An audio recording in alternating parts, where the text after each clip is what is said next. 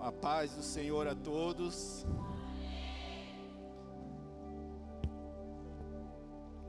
Motivo sempre de muita alegria, muita satisfação de estar aqui na casa de Deus, de estar mais uma vez aqui adorando o santo nome do Senhor, porque independente da maneira que nós vamos adorar, se vai ser com a equipe ou não, o louvor deve estar nos nossos lábios, a adoração deve estar na nossa vida, porque Ele é digno de toda honra, de toda glória, de todo louvor, né? Confesso para os irmãos que a saúde não está muito boa, porque muitas das vezes a gente coloca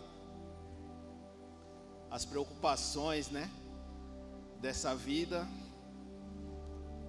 diante de nós.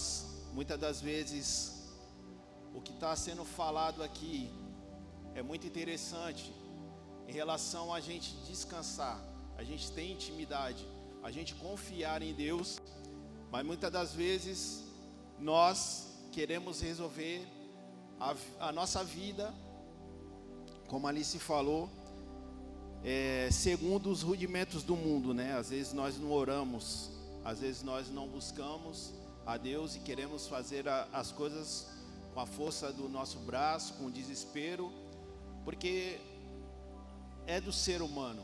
Muitas das vezes nós nós queremos dar o melhor para nossa família, nós queremos dar o melhor dentro do ministério, queremos ser o melhor pai, queremos ser o melhor profissional, nós queremos ser melhor em tudo. Em tudo. E o apóstolo Paulo ele fala que em tudo nós somos pressionados por todos os lados. Parece que aonde a gente pisa a planta dos nossos pés, parece que a gente tem que, tem que dar resultado. Parece que a gente tem que ser diferenciado. Parece que a gente tem que fazer a diferença. E a gente, quando não tem discernimento para lidar com essas coisas, a gente acaba entrando numa crise emocional. Porque você não coloca as coisas diante de Deus, você não coloca as coisas na mão de Deus, você começa a acumular coisas para sua cabeça. E, e o resultado disso, tudo. Uma pressãozinha alta de 16 por 9. Né? Fui no médico do trabalho, já estava sentindo umas dores na, na nuca há algum tempo. Aí fui no médico do trabalho, ele mediu a pressão 16 por 9. Quando você fala para alguém da área médica, a pessoa fala assim: Nossa, meu Deus, 16 por 9. Teve dor de cabeça, teve dor no peito, teve isso, teve aquilo. Né? Já começa a se preocupar, porque daí já pode vir um AVC, um pré-infarto. E isso é muito bom compartilhar antes da mensagem, porque o o Brasil é o país mais ansioso do mundo. Porque eu falei, se isso está acontecendo comigo, eu tenho que passar adiante, porque muitas das vezes nós não cuidamos da alimentação, nós não cuidamos do nosso físico e principalmente nós não cuidamos do nosso emocional, que é colocar a nossa vida nas mãos de Deus, para que Ele cuide da nossa vida para que toda ansiedade seja colocada diante dele, para que, porque a, a, a palavra de Deus fala para nós não andarmos ansiosos, porque nós precisamos confiar, porque uma, quando nós andamos ansiosos, nós não cremos em Deus, nós não colocamos as nossas expectativas em Deus, nós queremos fazer tudo do nosso jeito, e quando nós estamos fazendo isso, e eu vou falar, nós estamos pecando. Nós tiramos, nós estamos tirando a provisão. Nós estamos passando uma mensagem para o mundo que Deus ele não resolve os nossos problemas. E nós que somos cristãos, que somos a carta viva de Deus, estamos passando uma imagem negativa para o mundo. Ou seja, nossa, que aflição é essa? Porque muitas das vezes nós acabamos falando para alguém, nossa, minha pressão está alta. E a pessoa do mundo vem nos aconselhar. Olha só o perigo. E nós que temos um Deus que conhece todas as coisas, que é o Criador de todas as coisas, que pode resolver todas as situações, que pode levar levar tudo, todas as mazelas, tudo aquilo que está preenchendo o nosso coração, que tem machucado, ou muitas das vezes tem paralisado, porque a ansiedade traz isso. Paralisa. Ou seja, você fica preocupado, ou, você, ou seja, você se ocupa antes de alguma coisa acontecer. Você fica preocupado com o dia de amanhã. Você não sabe o que, que você está preocupado com o que você vai comer amanhã, com o que você vai vestir amanhã, com o que você vai beber amanhã. E se amanhã eu não tiver esse emprego, e se amanhã eu não tiver eu sair dessa casa, e se amanhã eu não tiver casado, e se amanhã meu filho foi embora, e se amanhã alguém morrer, e se amanhã não sei o que, crise emocional.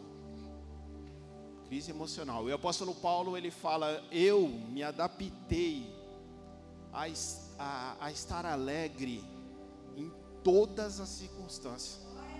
Em todas, em todas, eu sei estar alimentado, eu sei ter fatura, como se, também sei estar na pobreza, ou seja, em todas as situações, eu consigo me alegrar no Senhor. Olha que bênção. Amém? Zacarias capítulo 3, adiante. Venho falar nessa palavra de renovo. Renovo. Estamos na colheita, precisamos plantar, mas para tudo isso nós precisamos de o que? De um renovo. Renovo. Precisamos estar renovados. Precisamos estar com as nossas forças revigoradas. Precisamos estar o que? Alegres em Deus. Nós precisamos estar como firmes em Deus.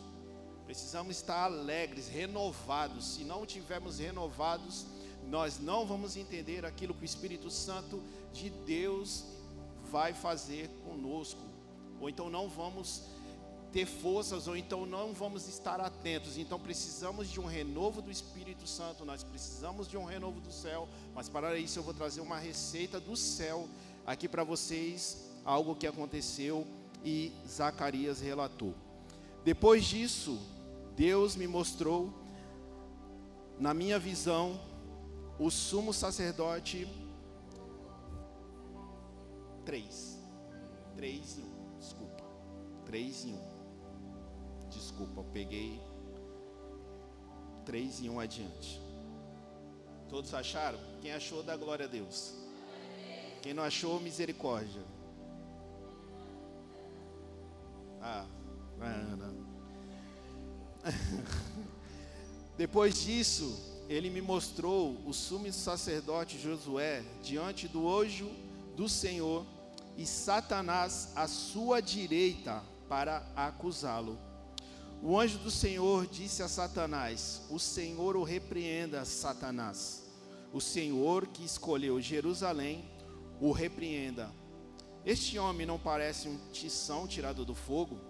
Ora, Josué, vestido de roupas impuras, estava de pé diante do anjo. O anjo disse aos que estavam diante dele: Tirem as roupas impuras dele. Depois disse a Josué: Veja, eu tirei de você o seu pecado e coloquei vestes nobres sobre você. Disse também: Coloque um turbante limpo em sua cabeça. Colocaram o turbante nele e o vestiram, enquanto o anjo do Senhor observava.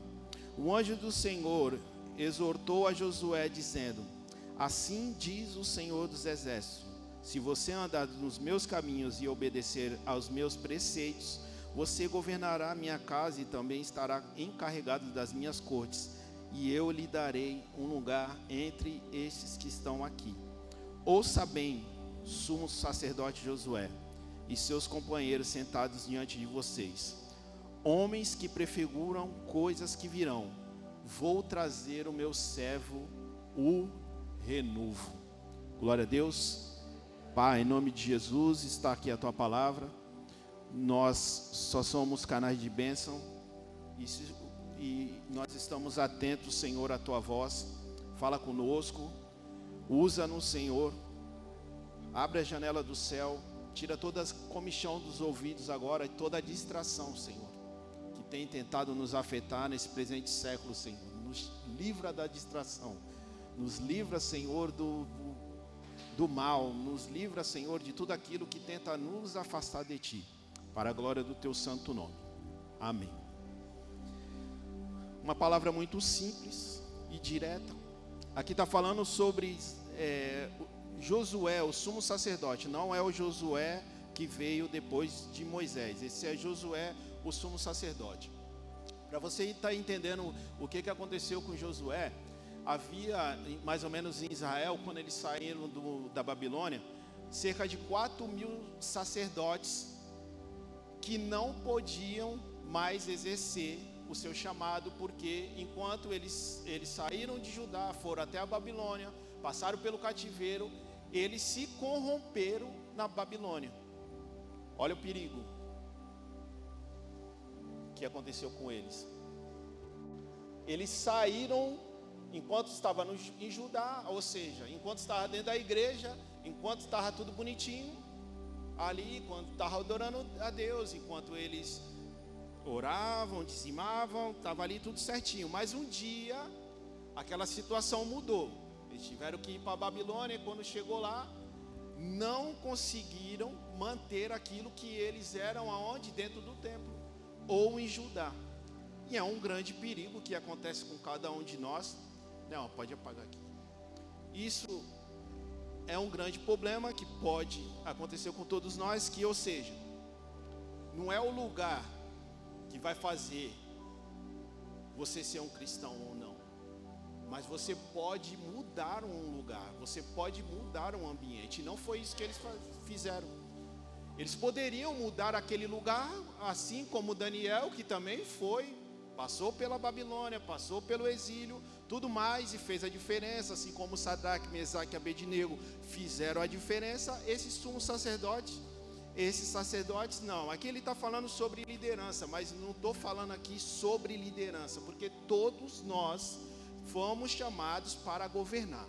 Todos nós aqui que Deus fala que nós fomos chamados para ser reis e sacerdotes. Então todos nós aqui somos líderes diante de Deus. Todos nós temos cargos aqui diante de Deus. Todos nós vamos prestar contas daquilo que Deus deu na nossa mão para a gente fazer e a gente não fez. E foi isso que aconteceu com ele.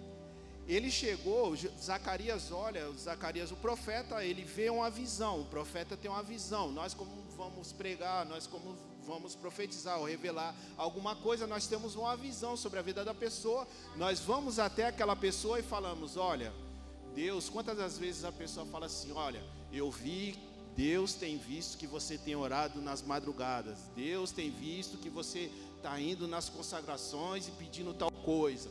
Esse dia não, esse dia Zacarias, olha, olha, eu vi uma visão, Josué, a seu respeito enquanto você orava, estava um anjo do Senhor. Alguém sabe quem é o anjo do Senhor?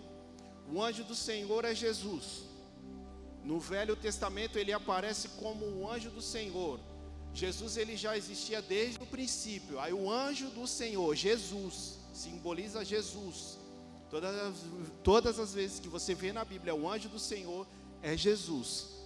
Ou seja, estava o anjo do Senhor e Satanás para quê? Para acusar. Ora, se tinham mais de 4 mil sumos sacerdotes naquela época e todos eles estavam corrompidos, Josué não era diferente. Então, quando o diabo foi acusar ele, o diabo não estava acusando ele de algo que ele não tinha feito. Presta atenção nisso. O diabo ele não vai te acusar de algo que você não fez, por mais mentiroso que ele seja. Porque todas as vezes que você está diante de Deus, que você vai fazer uma oração, que você vai fazer algo, sempre vem aquela coisinha lá do passado. Alguém já passou por isso ou não?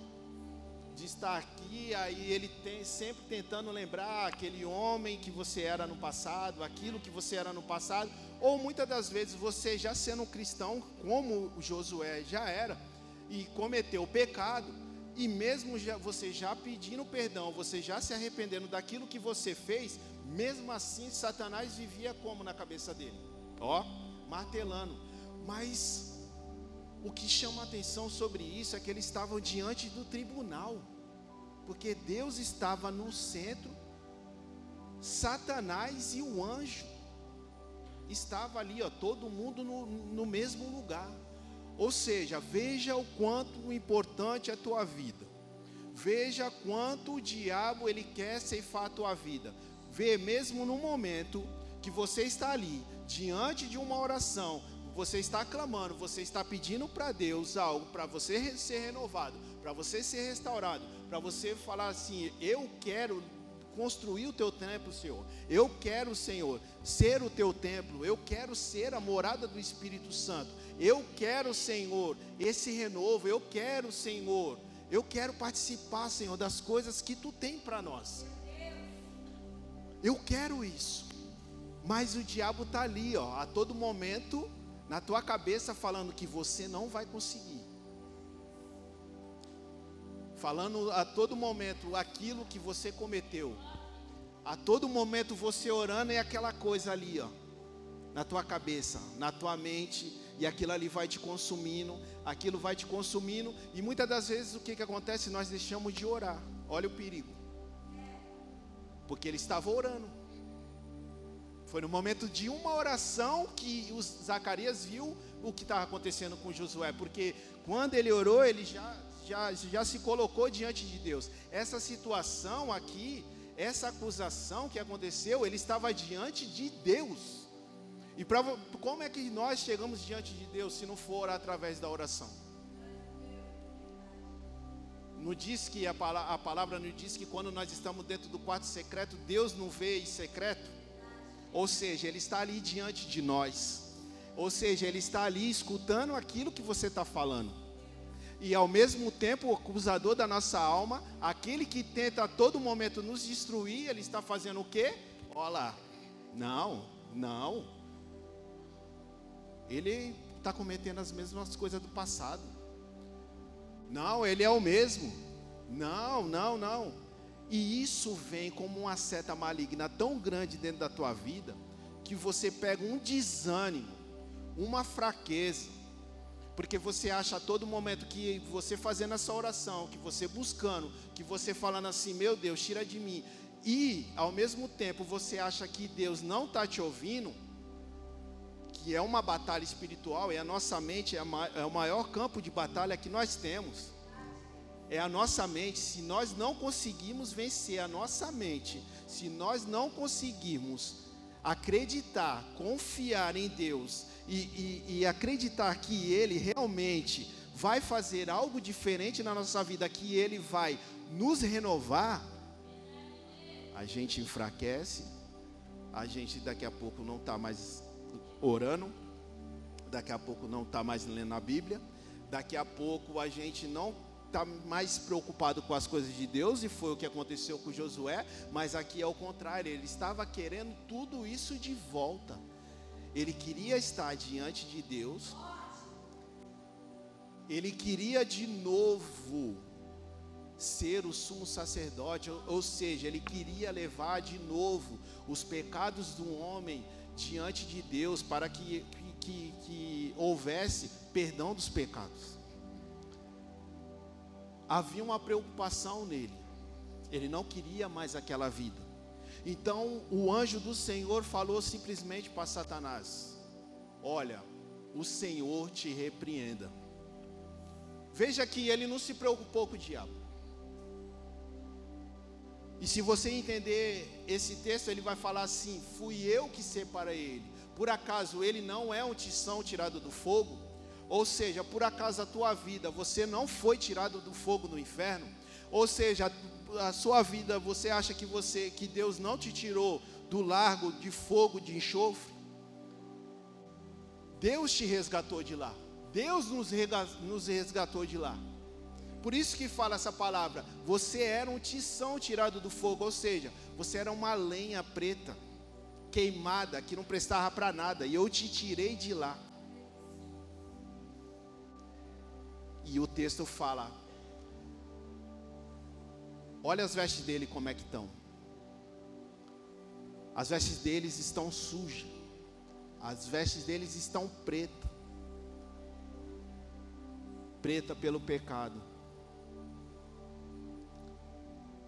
Preta pelo pecado.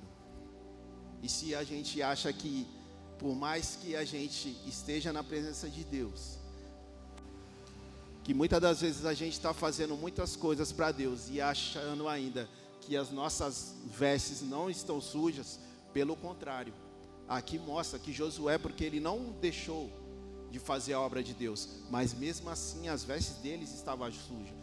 Ele fazia a obra de Deus, mas mesmo assim pecou e mesmo assim o diabo acusou a vida dele.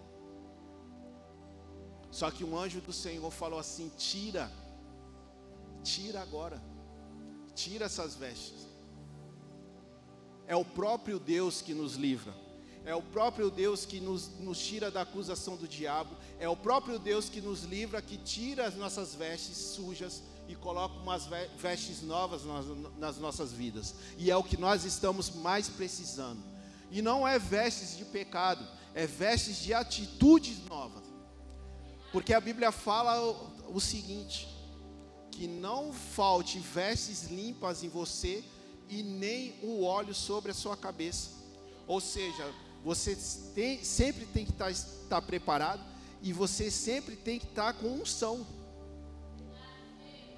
Olha só, vestes limpas e unção, arrependimento de pecado e santidade. Ou seja, você sempre tem que estar preparado porque um dia esse noivo vai voltar e não vai ser com vestes sujas que você vai para o casamento. Alguém vem aqui, alguém vem para a igreja com roupa suja?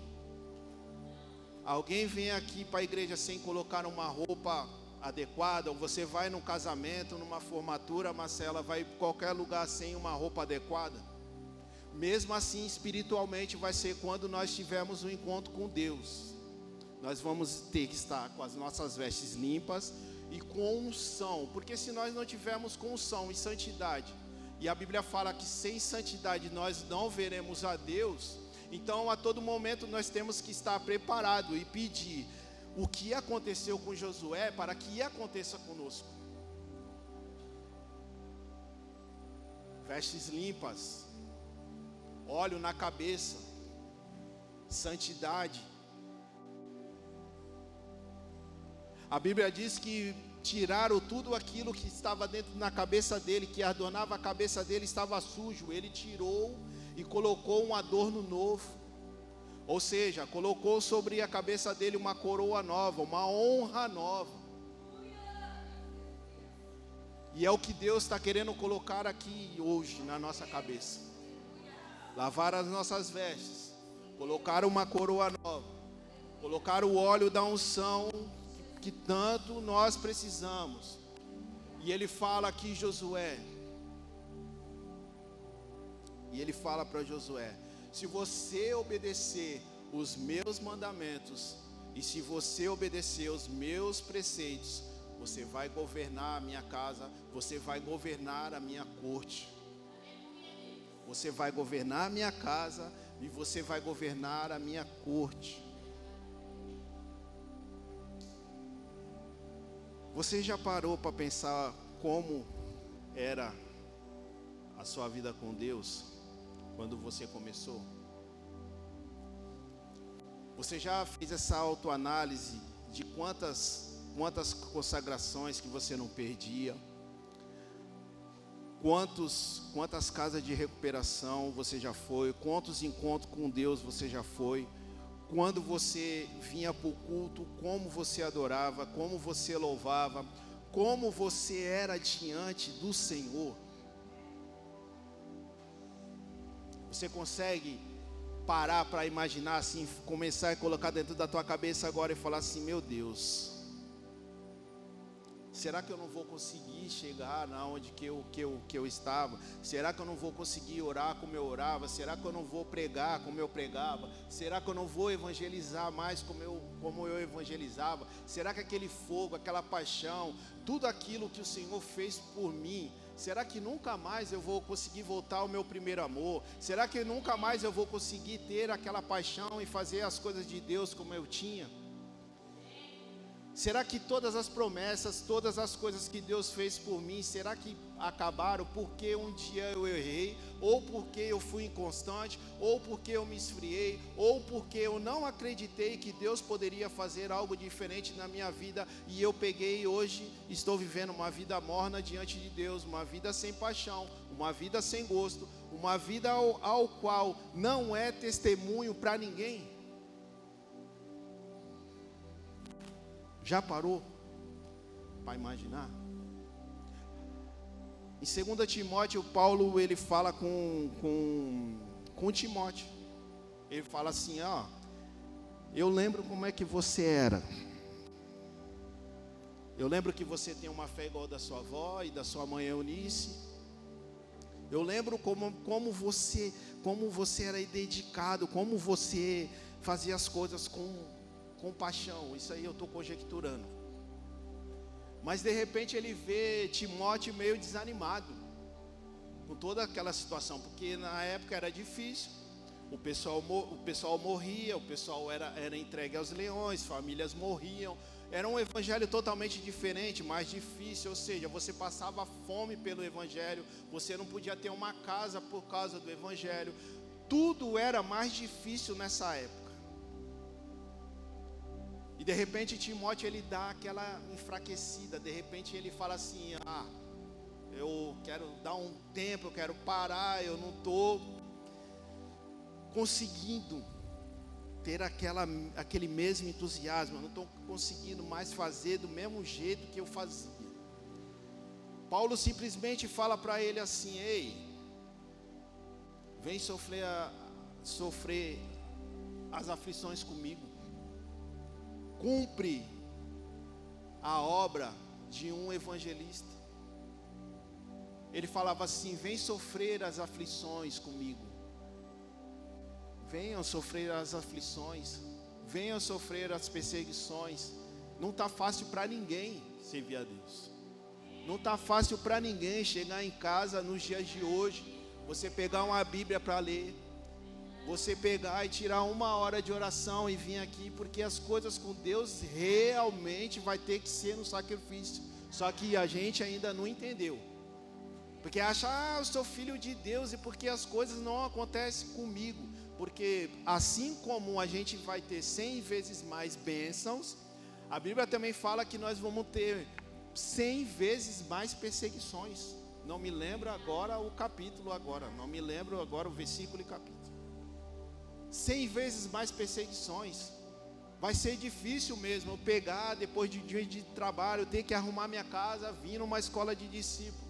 Precisa vir, precisa vir para escutar, precisa vir na oração, precisa fazer algo mais, precisa renunciar, precisa sim pedir um renovo para Deus, precisa sim pedir vestes novas, precisa sair da acusação de, do diabo Precisa sair. Precisa. Ficar, eu não consigo, eu não consigo, eu não consigo. Ele conseguiu, Paulo ainda falando com Timóteo, ele conseguiu, vem sofrer as aflições. Olha só. Será que se alguém, se a pastora Marcela ou, ou, ou qualquer um de nós falar assim, ei, não, não desiste não, pô. Não desiste dessa vida não. Vamos para cima, vamos conquistar, vamos fazer algo diferente vem sofrer as aflições, você iria falar o quê?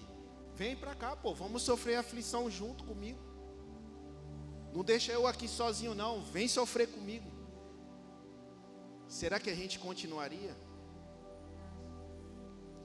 No mundo de hoje, onde a gente só quer as bênçãos do céu, aonde, aonde quando Deus não faz do jeito que a gente quer, a gente se entristece porque nós não temos paciência mais para esperar aquilo que Deus quer fazer e da maneira que Ele vai fazer. Nós não temos mais essa paciência.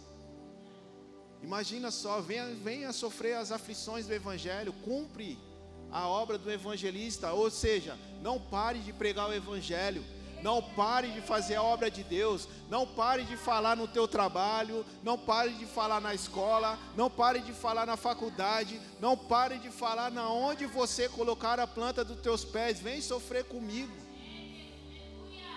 Vamos para cima. Quando eu estou falando aqui sobre liderança de vestes sujas aqui, que Deus quer trazer um renovo, não está falando com a liderança somente, mas está falando com toda a igreja. Porque nós aqui estamos aqui em cima, orando e pedindo e buscando, e graças a Deus voltou a escola de discípulo agora, porque senão a gente acaba se perdendo, porque sem palavras, sem profecia, o povo se corrompe. Aí você vê 20 pessoas, de mais de 40 pessoas. Aí você vê num dia que uma alma aceita Jesus. Aí você fala, igreja, vamos orar, vamos cantar, vamos, vamos interceder. E a alma veio aqui, aceitou Jesus, não está aqui, mas glória a Deus, ele veio até aqui. Aí às vezes nós estamos tão preocupados com tanta coisa, mas o maior milagre aconteceu. Que é uma alma se arrepender e falar assim: Jesus, eu te louvo. Há uma festa no céu. Não, não há outra festa no céu, não há, porque eu, eu comprei um carro, porque eu, ganhei uma casa, porque eu ganhei uma roupa nova, porque o, o meu filho nasceu, porque qualquer outra coisa, não há. Há uma única festa no céu. Lá fala, ah, não, não existe outro versículo que fala. Há uma festa no céu quando um pecador ele se arrepende, né, dos seus maus caminhos e aceita a palavra de Deus. É o maior milagre, mas muitas das vezes passa despercebido pela vida da gente, porque o que, o que nós estamos esperando? O que nós estamos esperando em Deus? Somente que Deus faça algo por nós. É por isso que o Evangelho muitas das vezes está retraído. Por isso que Deus nos traz uma palavra como essa, porque sim, nós precisamos ser restaurados, nós precisamos ser renovados, nós precisamos de novo voltar à chama. Acende a chama, acende o fogo. Vou deixar queimar, meu coração é o teu altar. Nós precisamos deixar de dormir, nós precisamos deixar de viver uma vida sem graça diante de Deus. uma vida sem graça. É preciso um renovo. É preciso tirar tudo aquilo, meu Deus, meu Deus, sempre aqui, meu Deus, meu Deus, a oração, meu Deus, meu Deus, e aquilo, e aquilo, e aquilo, e aquilo, e aquilo. Mas uma hora mais não consegue interceder pelo vizinho, não consegue mais interceder pelo chefe, não consegue mais interceder pelo filho. Só que Deus faça a mesma coisa, a mesma coisa. Aí você vive uma vida diante de Deus do mesmo jeito do mesmo jeito. Vai passando um ano, nada, nada acontece, nós já estamos já quase no meio do ano, ainda nada aconteceu, porque a oração não muda. Porque nós não, não confiamos, nós não queremos nos entregar diante de Deus, se Deus não responder, não fizer aquilo que nós já estamos pedindo.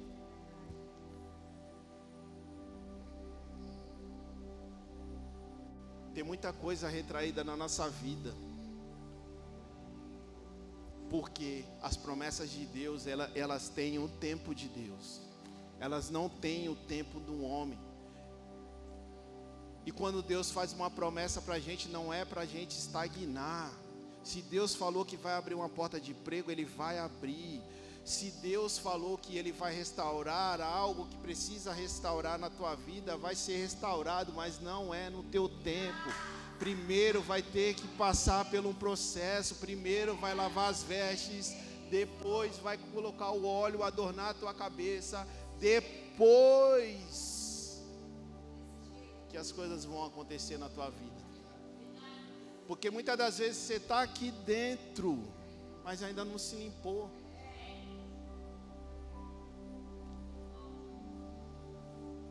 Deus ele quer colocar novas vestes na tua vida. Deus quer colocar novas vestes nos teus relacionamentos.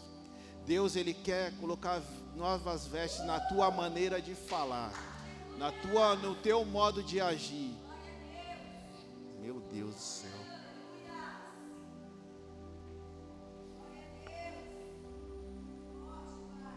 Deus está tá, tá trazendo o renovo, igreja.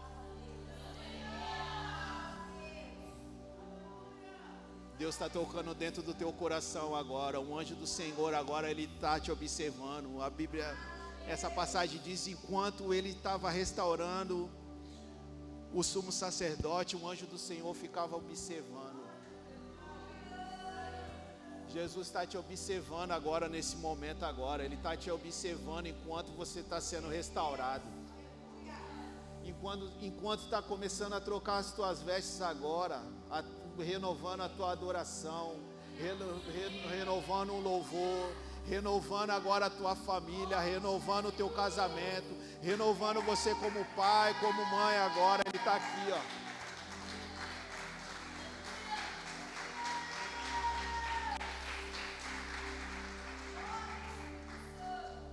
Ele está te observando. Você é dele, foi ele que te chamou. Foi ele que te chamou. Ele que troca as tuas vestes, coloca uma veste nova. É Ele que acompanha o teu processo, você não está sozinho. E é Ele que quer te trazer o renovo. É Ele que quer te trazer alegria de novo. É Ele que quer te trazer a alegria de estar dentro da casa dele e adorar o nome dele. É Ele que quer tirar dessa depressão, dessa ansiedade agora. É Ele, é Ele, é Ele, é Ele, é Ele, é Ele. É Ele, glorifica o nome dEle. É Ele que quer mudar essa situação agora. É Ele, é Ele, é Ele. Se Ele te chamou, por que teme tanto? Se Ele te chamou, por que se preocupa tanto? Se Ele te chamou, Ele é fiel para cumprir tudo aquilo que Ele falou. Aquele que começou a boa obra em minha vida, Ele é fiel para cumprir. Não é uma coisa que você vai fazer com a força do teu braço, para. Entrega, confia, ora a Deus, ora, ora. Foi através da oração dele foi através de um clamor, foi através de pedir: Meu Deus, eu pequei contra ti, eu peco todo dia contra ti, mas tem misericórdia de mim. E o nosso acusador, a gente tem que lembrar sempre para onde que ele vai, que é debaixo dos nossos pés. A gente vai pisar em cima da cabeça dele. E quando Jesus vier, a Bíblia fala que apenas com um sopro, um sopro, e o diabo vai ser destruído. Isso que você está passando agora é o diabo tentando colocar na tua cabeça, falando que você não vai conseguir, mas esquece. Re... Satanás está repreendido em nome de Jesus. Eu fui esses dias na casa de uma jovem um casal de jovens só misericórdia. Já crente, batizado, tudo. Chegou lá, a menina estava presa assim, ó, crente, presa no portão assim, a mão, eu não sei como é que ela conseguiu fazer aquilo. Para trás. E a outra assim também, o óculos na mão, o óculos, ela quebrou um óculos na mão assim, ó. E aqui, ó, Chama, vai lá ver o que está acontecendo, vamos lá, não sei o que, eu sei discernimento. Depois a Marcela quase me falou, rapaz, não faz isso não. Eu, mas nós, para prestar socorro, fomos lá correndo, crente. Aí você ora, ora, Satanás, Satanás, Satanás, está repreendido, porque é só isso que você tem que falar. Sai fora. Sai fora, não precisa entrevistar quem é você, o que, você quer fazer, que não sei o que, e estava lá me chamando de feio, pá, não sei o que.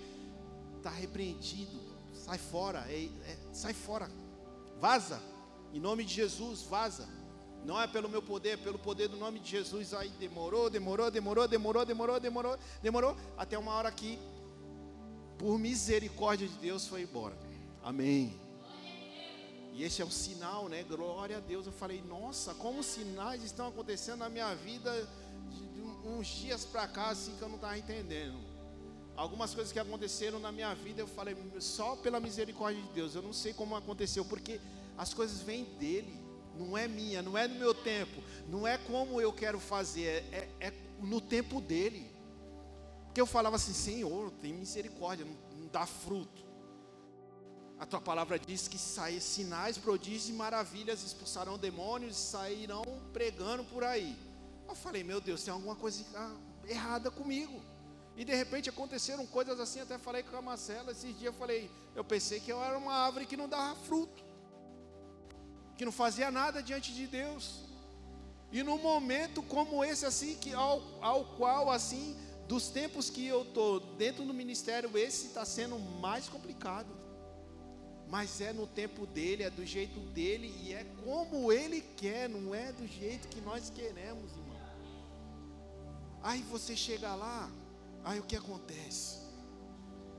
Tem um sal grossinho dentro da na cozinha. Tem um comigo ninguém pode na janela. Uma outra arrudinha, uma arruda aqui. Para espantar maus fluidos. Ah, irmão, isso aqui ela deixa porque é para espantar maus fluidos. Eu falei, irmão, pega isso daqui, pelo amor de Deus, cara, e joga isso longe daqui há coisas que nós pegamos ainda do mundo e trazemos para dentro da igreja e achamos que Deus está fazendo. Aí você não entende que é por isso que a tua vida não muda. E eu não estou falando de sal grosso dessas coisas, não. Eu estou falando de coisas ainda que já era para você ter largado, de coisas que Deus não quer mais, mas você continua ainda a trazer para dentro da tua casa a fazer dentro do teu trabalho, coisas secretas, coisas que, que, que não agradam a Deus, que faz com que o Espírito Santo se entristeça e tuas vestes continuem sujas, mas você ainda não se deu conta disso.